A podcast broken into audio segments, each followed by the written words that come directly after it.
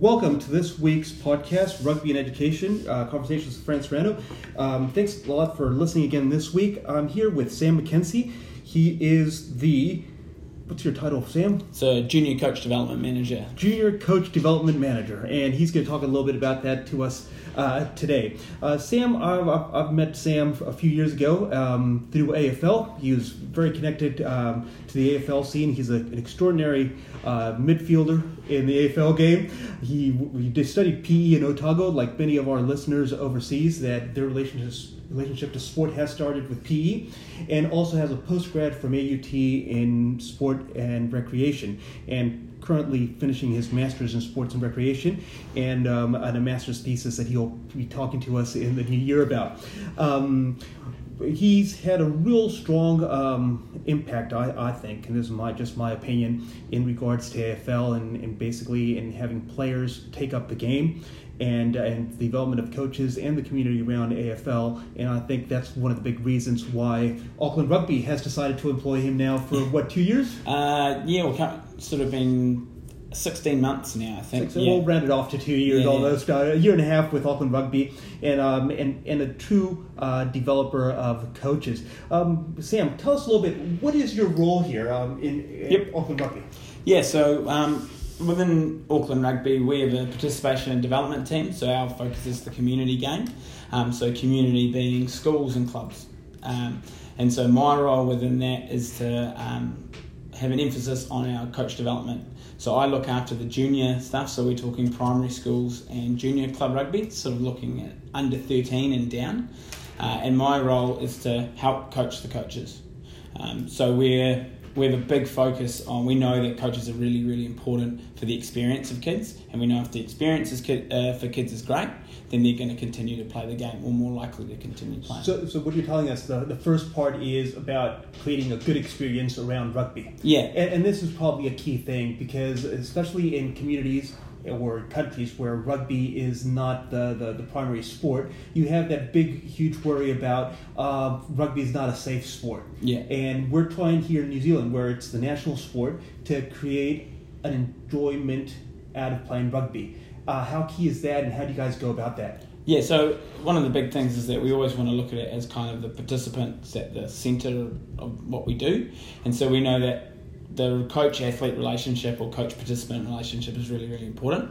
So for us, it's saying we have two people in our team. Primary job is coach development. So we, we're trying to put a real emphasis on actually upskilling our coaches so that they are better coaches um, so that they, then what they impart on the kids is a better experience um, for them. So then they're having a lot more fun, they learn a lot more, they become confident and competent um, in the skills so that every transition point they have through their lives, whether it's moving from ripper rugby we have in New Zealand to tackle rugby, then from tackle rugby to full field rugby, and then into secondary school, they want to continue, continue to play and they feel that they can because they they feel that they've learnt the skills. And uh, and can you talk to me about the safety aspect? How do yep. you transmit that safety aspect to the coaches? Um, because this was actually a topic that I was involved in a discussion about a week and a half ago about yep. certain schools overseas uh, trying to strip rugby away from the schools because it's deemed unsafe. Yeah, yeah, and it's a, it's a big focus in New Zealand. Um, we've had New Zealand Rugby have had a relationship with ACC who do like the sort of the insurance and things like that. Um, they have a good relationship with them, so they, they run a whole lot of programs uh, based on that. So Rugby Smart and we run a Small Blacks yep. um, course, which is all around making sure that when we bring our coaches in, so every coach who coaches at under 13, uh, under 13 level and down has to go through this course. Yep. And within that, we as the regional sporting organisation, so the union, we go out and we help upskill those coaches on tackle techniques, how you coach it. Then we go and view all of the um, tackle coaches at under eight, so their first year of tackle. We go and view all of them and make sure that they're doing safe practice and that the kids are learning some of those skills. And then we ourselves will run some things around at our clubs, which again have that focus on making safe and effective tackles. So this is really important because um, even though it's uh, the schools or the clubs will take the lead in regards to the delivery of rugby, the, the rugby union is actively involved yeah. in monitoring that the practice of the sport is safe and also that the players, which are the children in this case, are getting that um, that, that good experience out of playing rugby yeah. um, with coaches that are providing this in, in, the, in the rightful way, if we want to put it this way. Yeah, yeah. We know that um, we have sort of drop offs as, as we go through our key transitions within rugby, and so one of them is going from non contact rugby to tackle rugby to contact rugby. Um, so one of the big things that we do with our clubs is to help upskill them so that they can uh, provide the better experience. So how do you make contact fun and how do you make it safe? Yeah. And so those are the big things that within my role we try and impart on our coaches so that then when they go out they have that skills and they have a few little tools in their toolkit that they can then go out and teach the kids. How, how do you feel about having a transition from non-contact, which we call here in New Zealand the ripper rugby, into a tackle rugby when overseas there is no such thing. There's just straight out. If you want to play rugby, you're tackling at the age of whatever age you're starting at. Yeah, I mean it's a it's one I'm still probably for the most part I'm still trying to figure out what where my position is on that. And um, whereas I I quite like the fact that we have some non-contact versions because at six, five, and six and seven, what you're seeing is actually a lot of these kids are still learning basic fundamental movement skills, so these motor skills. Yep. So to throw them into a contact game, then uh, I look at that and I go, man, I, I struggle to get them to catch and pass. Um, and so mm-hmm. now I'm telling them to run into each other. And like that, that when you weigh that up, you look at the go, actually, yeah, probably let's just get them moving well, um, running, jumping, landing, all that sort of stuff. Um, but then it, we then move at about eight years old, and I guess one of the things to look at is that yes, while kids are developing, um, the impact isn't actually that that high because they're just not that quick. Yeah. Um, they can't, they really can't get into each other. And if you ever watch, watch an under eight game of rugby, um, they don't really run at each other. There tends to be a lot of trying to run around each other. Exactly. And so any of the contact tends to be a bit scraggy. Yeah. Um, but at the same time, in all their trainings, they're really learning about where to put their head, where the right position is to be, where they should be aiming. But you've also had, and which is, I've gone through that experience with my own children. You've already had three or four years, depending on what your age you started, of learning those fundamental movements. Yeah. And as a coach's coach, uh, which you are, uh, Sam, yeah. tell me, for you, how important is this for children at a young age to acquire those fundamental movements? um, and those basic abilities and skills to actually then continue and progress their game? Oh, I, think it's huge. And in fact, one of the big things that we've done this year, um, which we'll be rolling out for 2019, is we've gone and talked to um, athlete development at AUT Millennium, so one of the big uh, places out here, and we've done we've sat down with them and built a whole lot of things. We're going to roll into our under six and seven age group coaching resource, which is primarily based around how do we get kids moving well. So um, what it is all about is we try not to be too prescriptive with our coaches because that gets really hard. It's not about when you're running, this foot needs to be here, this arm needs to be here. It's actually about well, how do we create an environment where the kids get lots and lots of opportunities to try different movements. So as a coach, you're effectively just facilitating movement yeah. and saying have a go at it, and the kids are learning to do it in the right way um, and what's most effective for them. When you're working with kids, do you, do you, I mean, you're saying we, do, we don't want to be too prescriptive, and for our overseas audience, um, do you want to be very technical with it, or do you just want kids to play and through play acquire different types of movement? Yeah, exactly. That's the latter. We want them to, to play. I think the biggest thing is play, and there's lots of different terms, you know, deliberate play and play and yeah. things. But our thing is how do we as coaches facilitate an environment or create a context where they get lots of opportunities to try different ways of moving yep. and different ways of those skills? So even when we go into skill stuff like passing yep. and catch pass and things, well, how do we create an environment where they can try lots of different passes, lots of flick passes and things like that? Because actually the more they get to do that, the more times they get to try and solve the problem in front of them, whether it's a movement or skill problem. Um, they'll be better suited when they come down, you know, when they're 15, 16, 17, 18. They have acquired so many different movement skills yeah. that they're kind of okay in whatever situation they get into. And I'll, and I'll ask this question because this is a little bit of what I saw when I was just recently overseas. That a lot of those movements, they are trained, and what I was seeing, I was pretty amazed because we don't do it here necessarily. Uh, they're trained through drills. Yeah, like yeah. you just mentioned the flick, the flick pass. Yeah, yeah. Uh, they're trained through drills.